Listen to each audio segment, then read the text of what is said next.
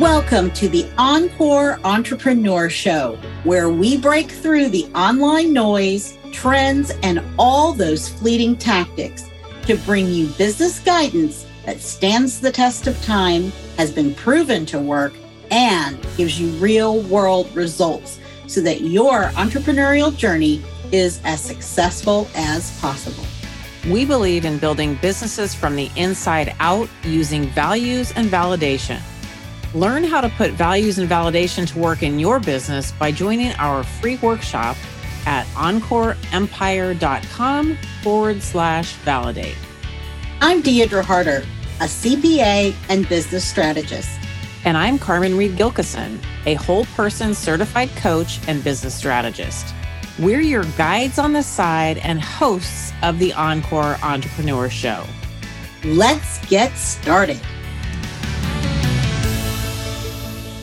Don't know about you, but Carmen and I have been seeing and hearing the terms cryptocurrency, NFTs, and Web 3.0 over the past few months, and that it was something we should be paying attention to as business owners. We were curious as to how this related to us and our audience of female entrepreneurs. And so we connected with JoAnn Holmes. Now, during this guest interview, JoAnn removes the mystery around Web 3.0 and explains what it is, why it's important, and how we are all in the right place at the right time. I personally loved her advice on how to start thinking about this for the future success of our businesses and where we can go to learn more. None of this is legal or financial advice, and we encourage you to seek the advice of an expert anytime that you're going to um, go into any kind of financial arrangement or legal situation.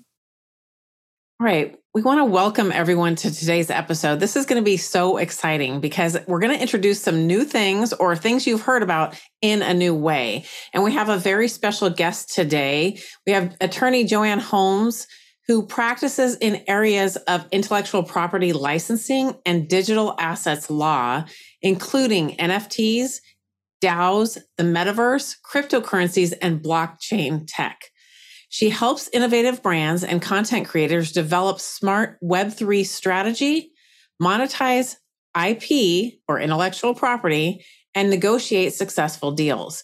In her over 20 year career, Jo has closed profitable contracts with respected brands like Disney, Microsoft, and the NFL. She oversees intellectual property portfolios spanning 125 countries and more and she has managed intangible assets generating over 2 billion in annual uh, revenue. So clients have remarked Jo is top-notch professional who brings a wealth of experience and she knows business and that's why we have her here. So Jo's work includes one-time consultations with IP and digital asset clients to establish a sound legal foundation she also provides recurring advisory services for evolving projects, and she acts as outside general counsel for select IP and Web3 focused companies.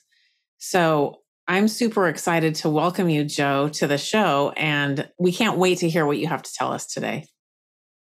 Thank you both so much for having me. It is really an honor and privilege to be here and speak to other female entrepreneurs and I'm so grateful for the way that you both demystify this process because we are all learning as we go. So I appreciate the work that you're doing for the community of women who you serve.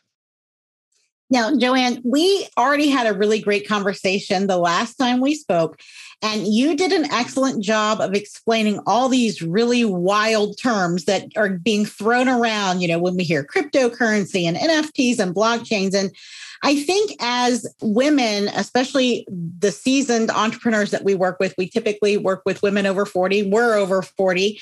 You hear those terms, you think, oh, it's got to be a millennial thing, right? Like we don't need to pay any attention to any of that. But it really does relate to us right here, right now. So, can you give our listeners um, an overview kind of what these terms mean and why it's important for us to understand them and get kind of that baseline knowledge about them?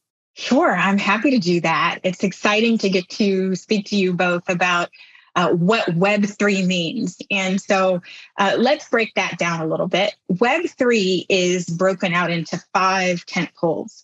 You have um, the baseline of what is used for financial transactions, which is cryptocurrency. It's the monetary unit in Web3. And then you have a concept called decentralized finance or DeFi. And that is very much a corollary to what we have in traditional finance. And so you have things like products for loans and collateralization. You can earn yield similar to a CD or a money market account. Um, so that's the second tentpole, DeFi. The third is NFTs or non fungible tokens. And effectively, what those are are deeds of ownership for unique and scarce assets. Oftentimes, they're presented in relation to digital art or sports memorabilia or collectibles. But in the future, we will see NFTs serve as the deed to our house or car. Next, the fourth tent pole is decentralized autonomous organizations or DAOs. And what those are is the Web3 version of a traditional corporation or LLC, where you can spin up teams on a global basis to participate in things like investing or offering products and services or for charitable purposes. So DAOs are a way for like-minded people all over the world to come together behind a common purpose and with a bank account. Uh, and then the fifth and final tent pole is the metaverse, which is a way that people interact with one another virtually, again, on a global basis to create shared experiences that happen online. And so a Web 2 version of the metaverse might be your kids or grandkids playing Roblox or Minecraft. And a Web3 version would be taking the skins, for example, the weapons, the clothing, the shoe wear, from those games and making them into NFTs so that rather than just being able to be used in that game, they can be digital assets that have value and even be investments that you can use um, across platforms. So, again, the five tent poles of what we mean when we say Web3 are going to be cryptocurrency, decentralized finance, non fungible tokens, DAOs, and the metaverse. So I'm going to step back for a moment and uh, ask you do you have any questions around those baseline concepts of what we mean when we say Web3? I would like you to tell us what Web 1 and Web 2 were so that we can kind of see, because I think that that'll help because I think I think it's important for everyone to know that web 3 is coming regardless of whether you decide to join it or not and if you don't decide to there's probably some downside to that and that's kind of why we wanted to have you come on here is to explain to our audience that it's not just for millennials, right? It's for all of us. It absolutely is. And I think you make an outstanding point. Women have meaningful contributions to make in every space. And that is one of the reasons why I have dedicated my practice to serving as an advisor to clients in this space. So, to answer the question that you posed, let me step back and give some context for the evolution from Web 1 to Web 2 to Web 3. And I will borrow some from uh, some terms that were made famous by Chris Dixon in Silicon Valley at Andreessen Horowitz. So, Web 1 was for most of us, our introduction to the internet. It was a digital magazine format, for example.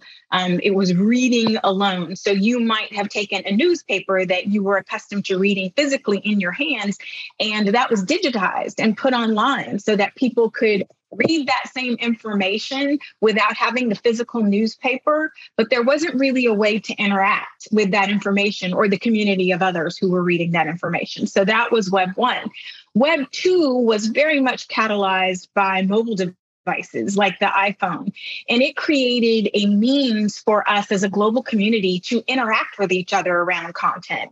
And what that meant was that there were certain centralized aggregator companies who owned our data and served as marketplaces. And unless you were a shareholder, you probably didn't participate in much of that wealth. But it created um, a town square, if you will, for us to all come together digitally. And so, what did that look like? That looked like Facebook, that looked like Google aggregating our data, that looked like Amazon serving as a marketplace for us to come together. to offer products for sale and for people to buy those products. Facebook and Instagram, um, also being communities where we collaborated with one another, shared stories, which is what we've done throughout history as humans. But again, the issue with Web 2 was we had the read from Web 1 and we had write because you and I could participate in offering our thoughts or products or services on the internet. Web 3 is the turn where we go from read and write to also own.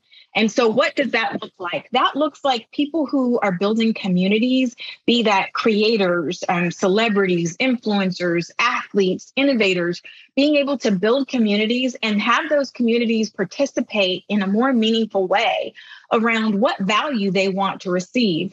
Now, some of the concepts in this space get a little complex and they evolve because the law is always going to move much more slowly than innovation. And so, right now, as we're recording, in spring of 2022, the US federal government has a whole of government approach at looking at digital assets and thinking from a regulatory perspective how do we need to update our laws and regulations to be able to serve this new and innovative space?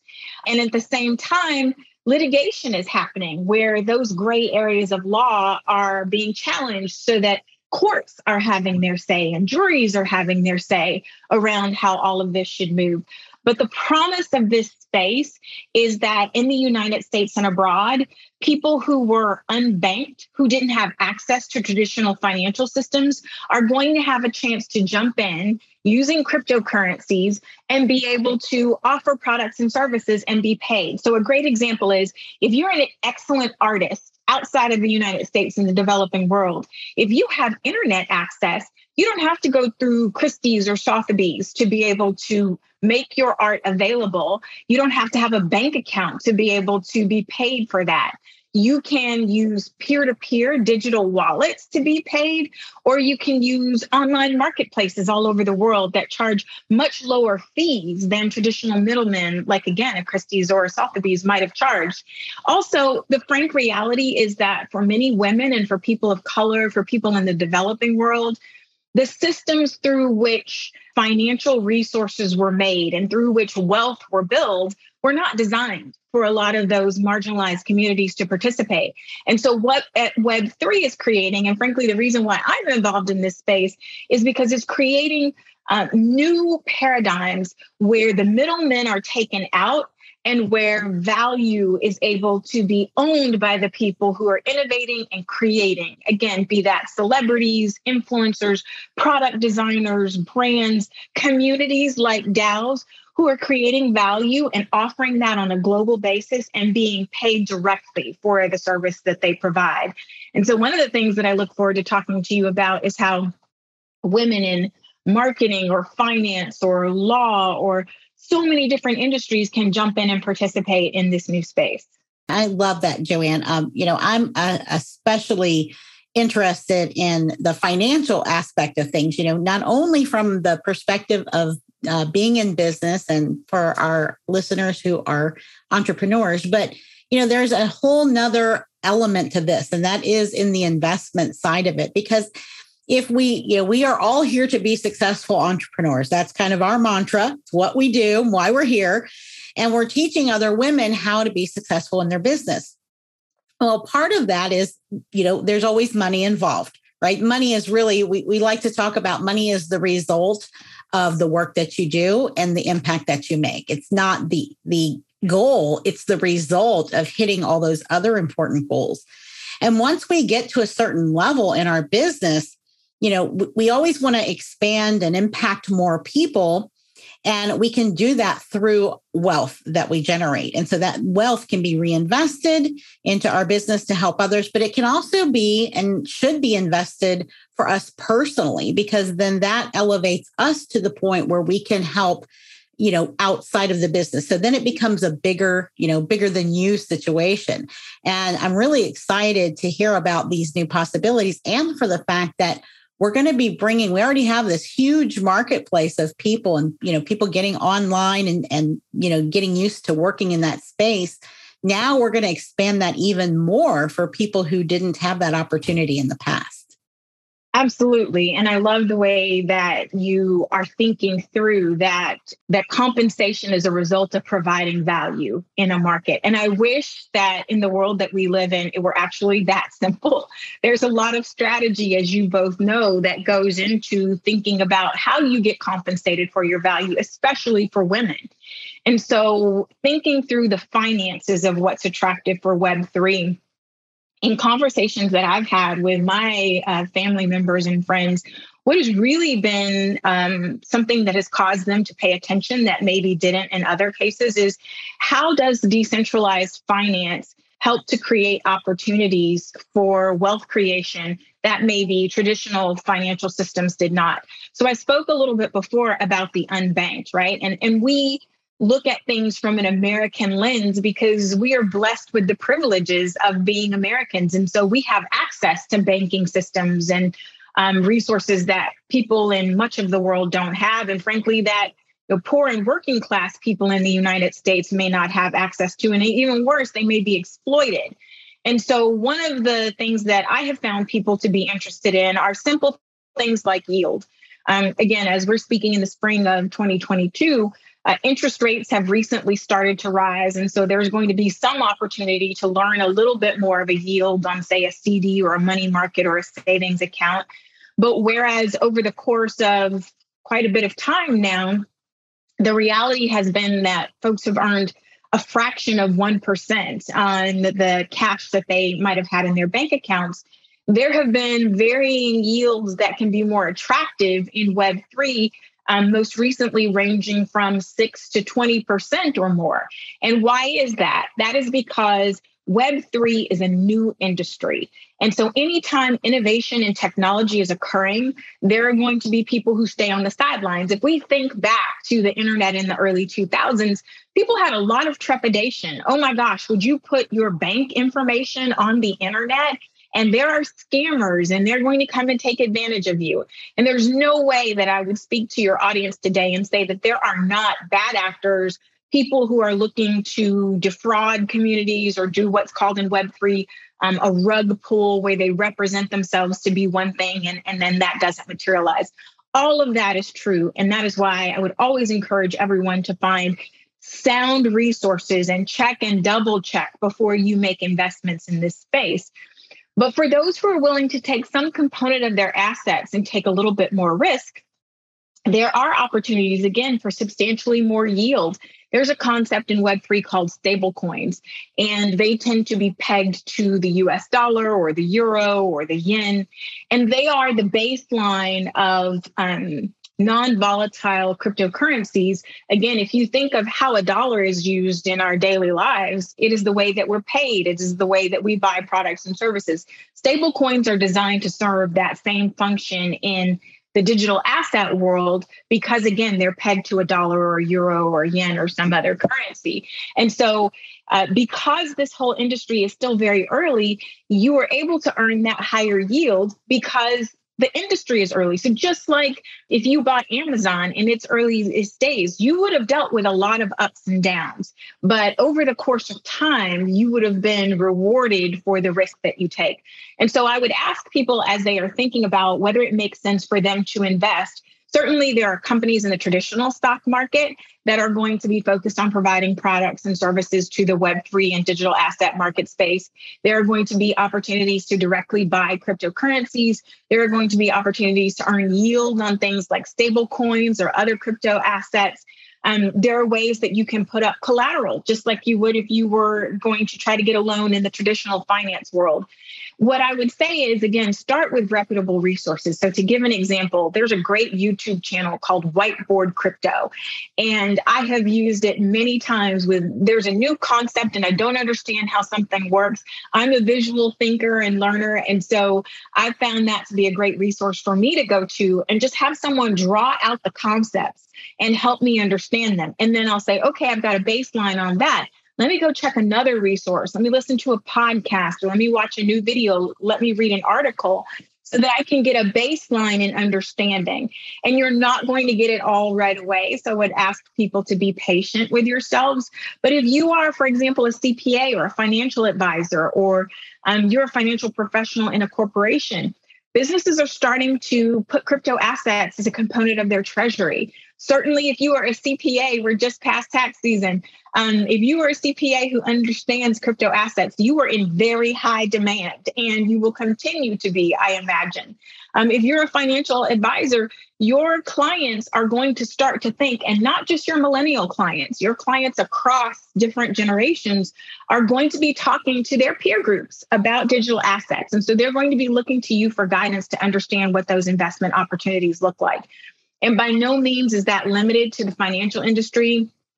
If you're in marketing, if you are certainly if you are an attorney like me, if you are a professional service provider, there is a space for you in Web3 because the industry is still so early and it's very much in a building phase. And so there are great opportunities for you to bring your skill set, learn this industry, and have great value that is, I believe, going to have longevity for your career. That's great. And that brings me to a question that I wanted to ask.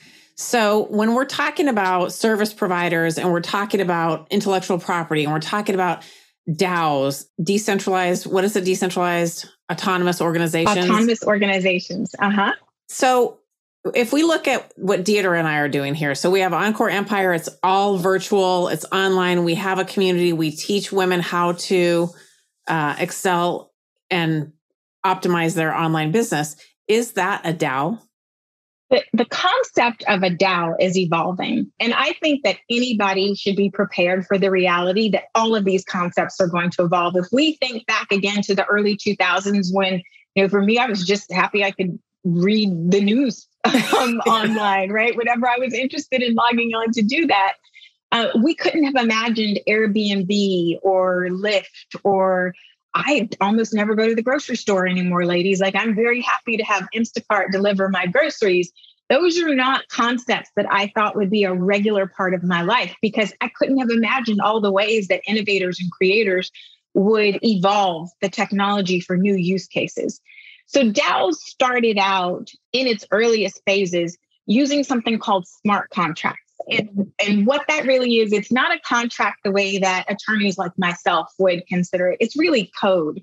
And if you think of a vending machine, that's a good example of a smart contract. So with a vending machine, you put in money or you tap your credit card and you click a, a letter or a number to correlate with uh, some some snack or beverage that you want and the machine recognizes, okay, Deirdre did the thing that she was supposed to do by paying, and she chose the thing she wanted. And so now I'm automatically going to give her the thing that she's chosen.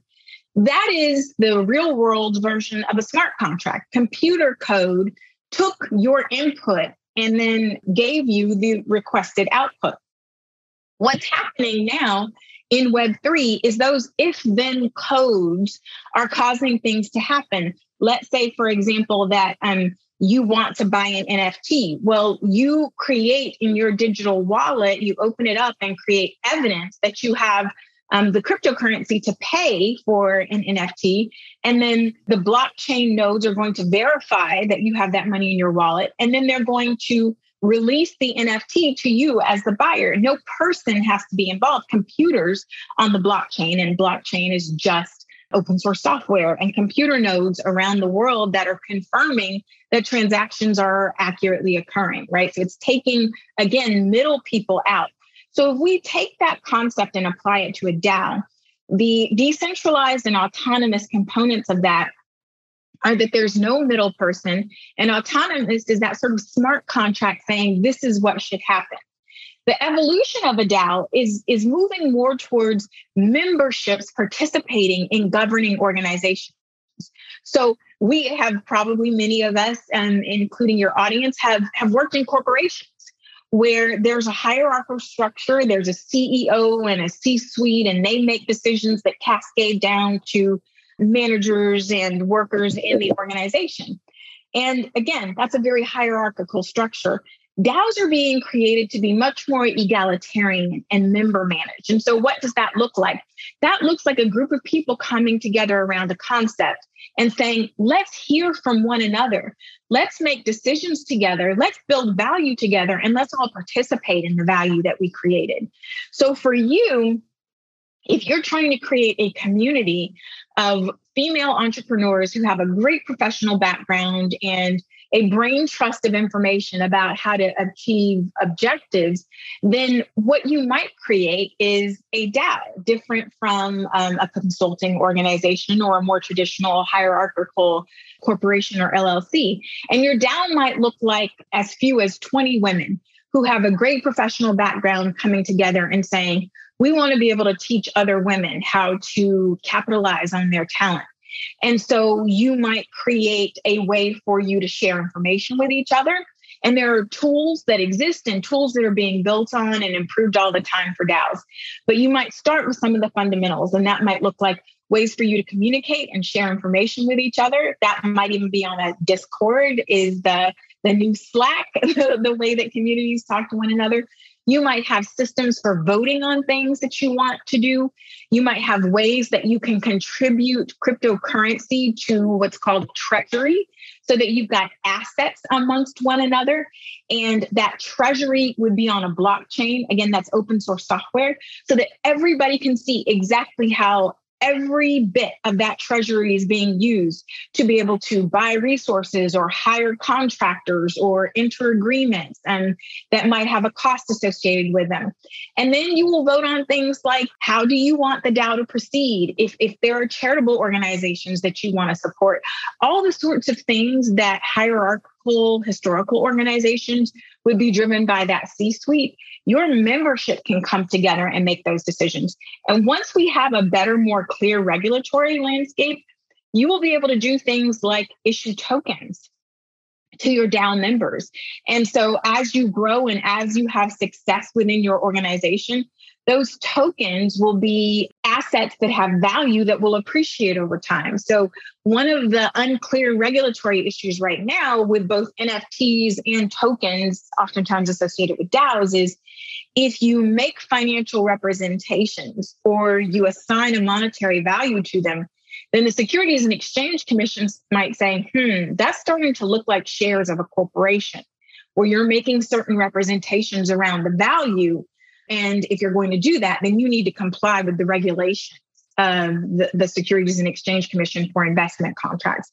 So, as we speak right now in the United States, there's a lot of regulatory uncertainty around um, exactly what DAOs can do in terms of shared value.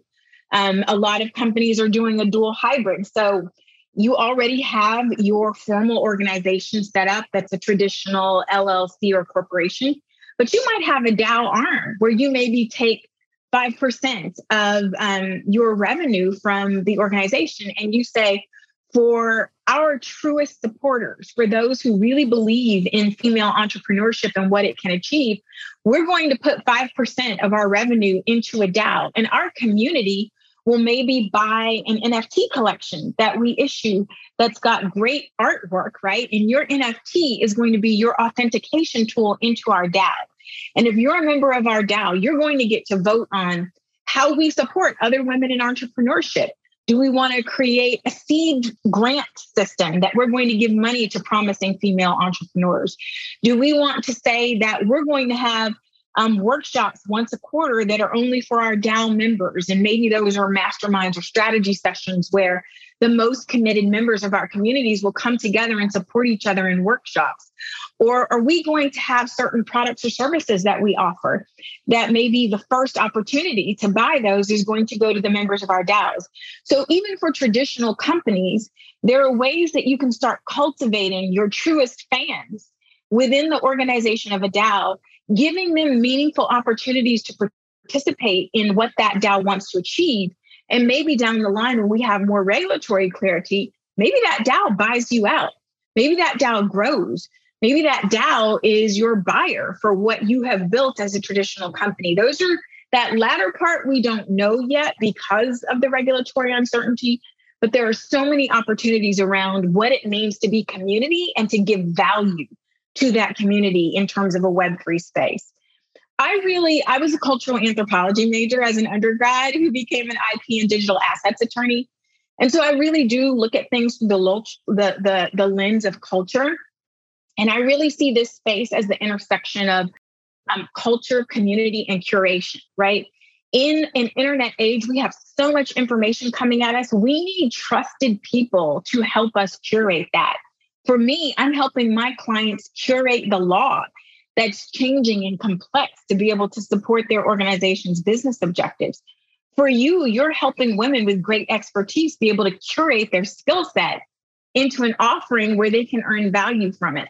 So, those components of culture, again, around the ethos that women have value and they should be paid at their value, um, that you have community who believes that with you, and you curating how to bring together those resources, all of that is a reflection of Web3.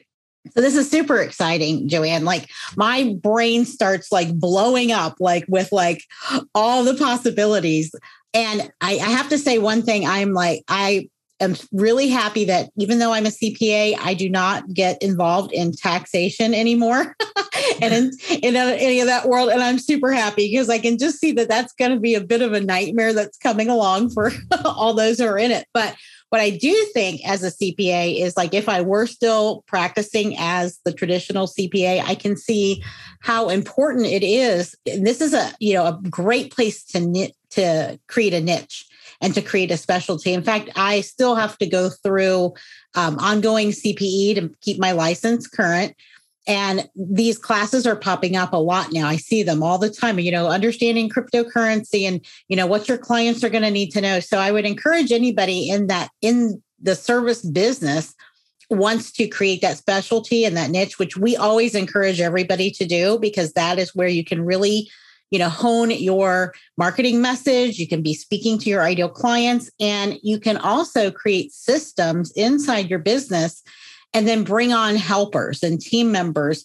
Because when it's really clear what you're doing and who you're helping then your ideal clients are clear your referral partners are clear and the people who work with you are really clear. So when everybody's clear like that it makes for growth to happen a whole lot faster so I, I see amazing opportunities. And one question that comes to mind, JoAnn, is given all of this, you know, not not sure, not knowing, you know, things are going to evolve.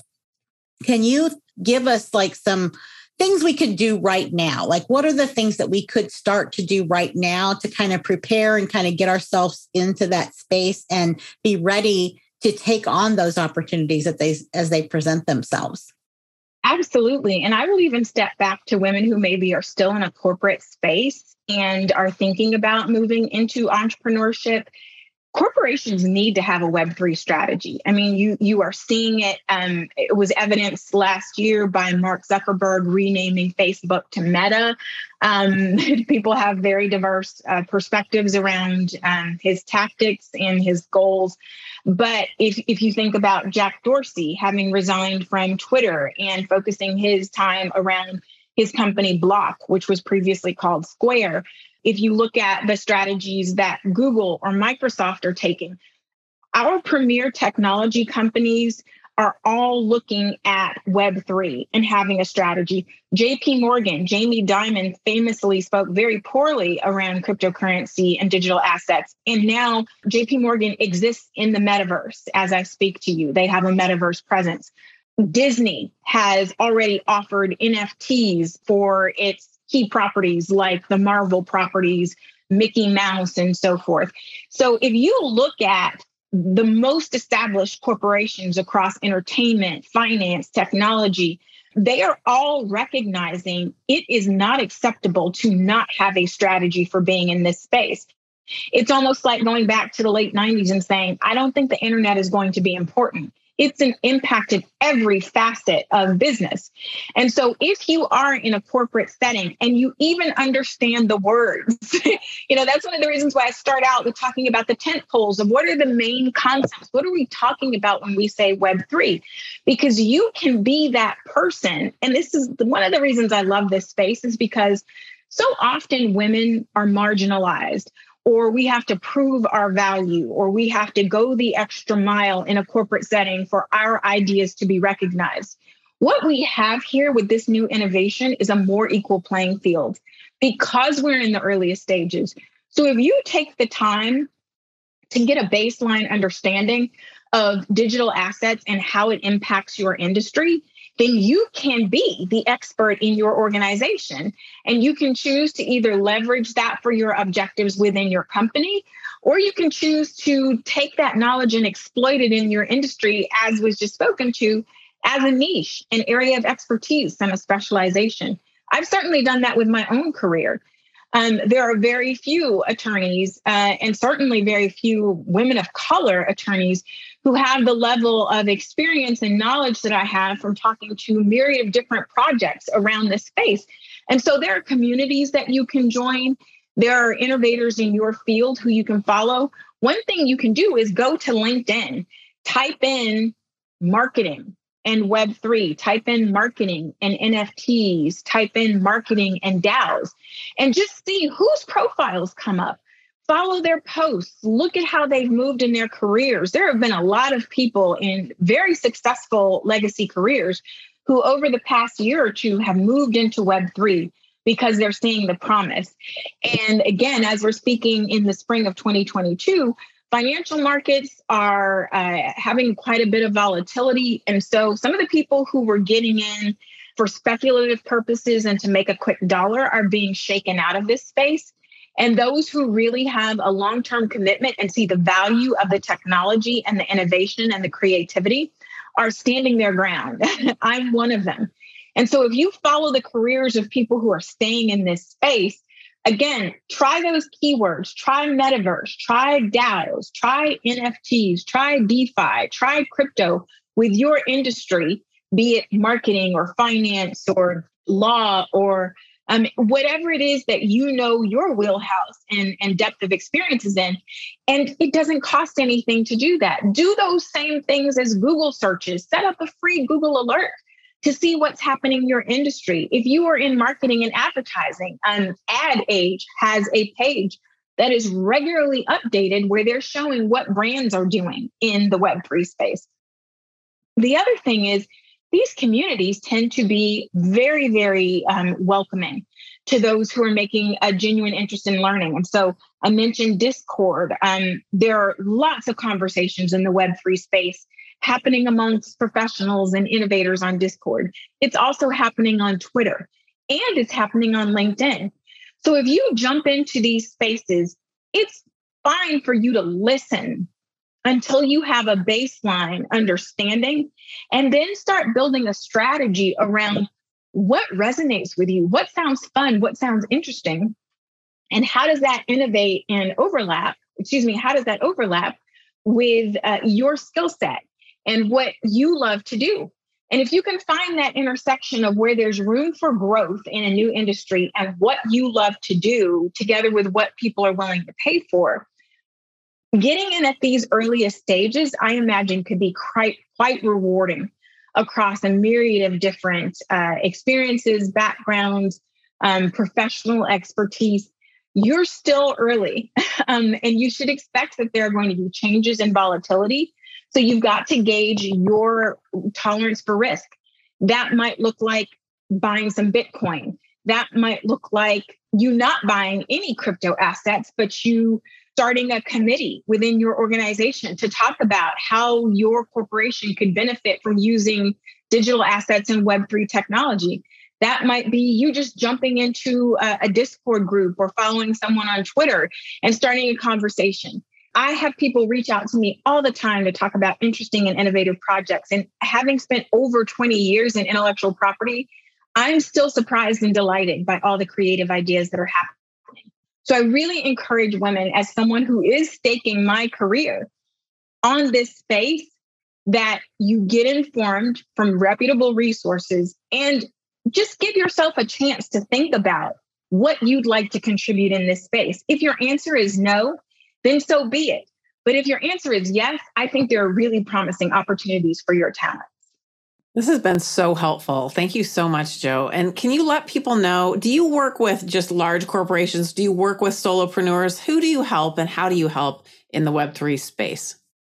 So, true to what I've been saying to you both, that has evolved. Um, I spent a good bit of time doing my homework, as women tend to do, so that we can build up the confidence that we know what we're mm-hmm. talking about before we start to offer any services. And so, over the course of time, what that has looked like for me has evolved. In my traditional intellectual property practice, I work with established corporations in the range of 20 to 80 million dollars in annual revenue and i'm serving as their outside chief legal officer. But in web3 and digital assets so many companies are startups. They're seeing value that they can offer in the industry. They're seeing unmet needs and they really need someone who has a breadth of experience who can speak to uh, securities and taxation and employment and contracts and fundraising and intellectual property and privacy. And so, what I have found is that for my clients in the Web3 space, sometimes I'm working with creators and brands. Sometimes I am working with data analysts. Sometimes I am working with established organizations from earlier internet phases who are looking to move into Web3. So what I'm doing is allowing myself some latitude to see where can I contribute value. Most often, I'm going to be working with organizations, professionals who have an established legacy in their industry mm-hmm. and are transitioning into a Web3 space. But I am very open to having conversations with folks and I definitely always invite people to connect with me on LinkedIn so that I can follow your work and you can follow mine and we can figure out am I the right person? So a lot of what I do in Web3 is not focused on drafting contracts or filing things with the trademark or copyright office. It's more of a legal architecture space.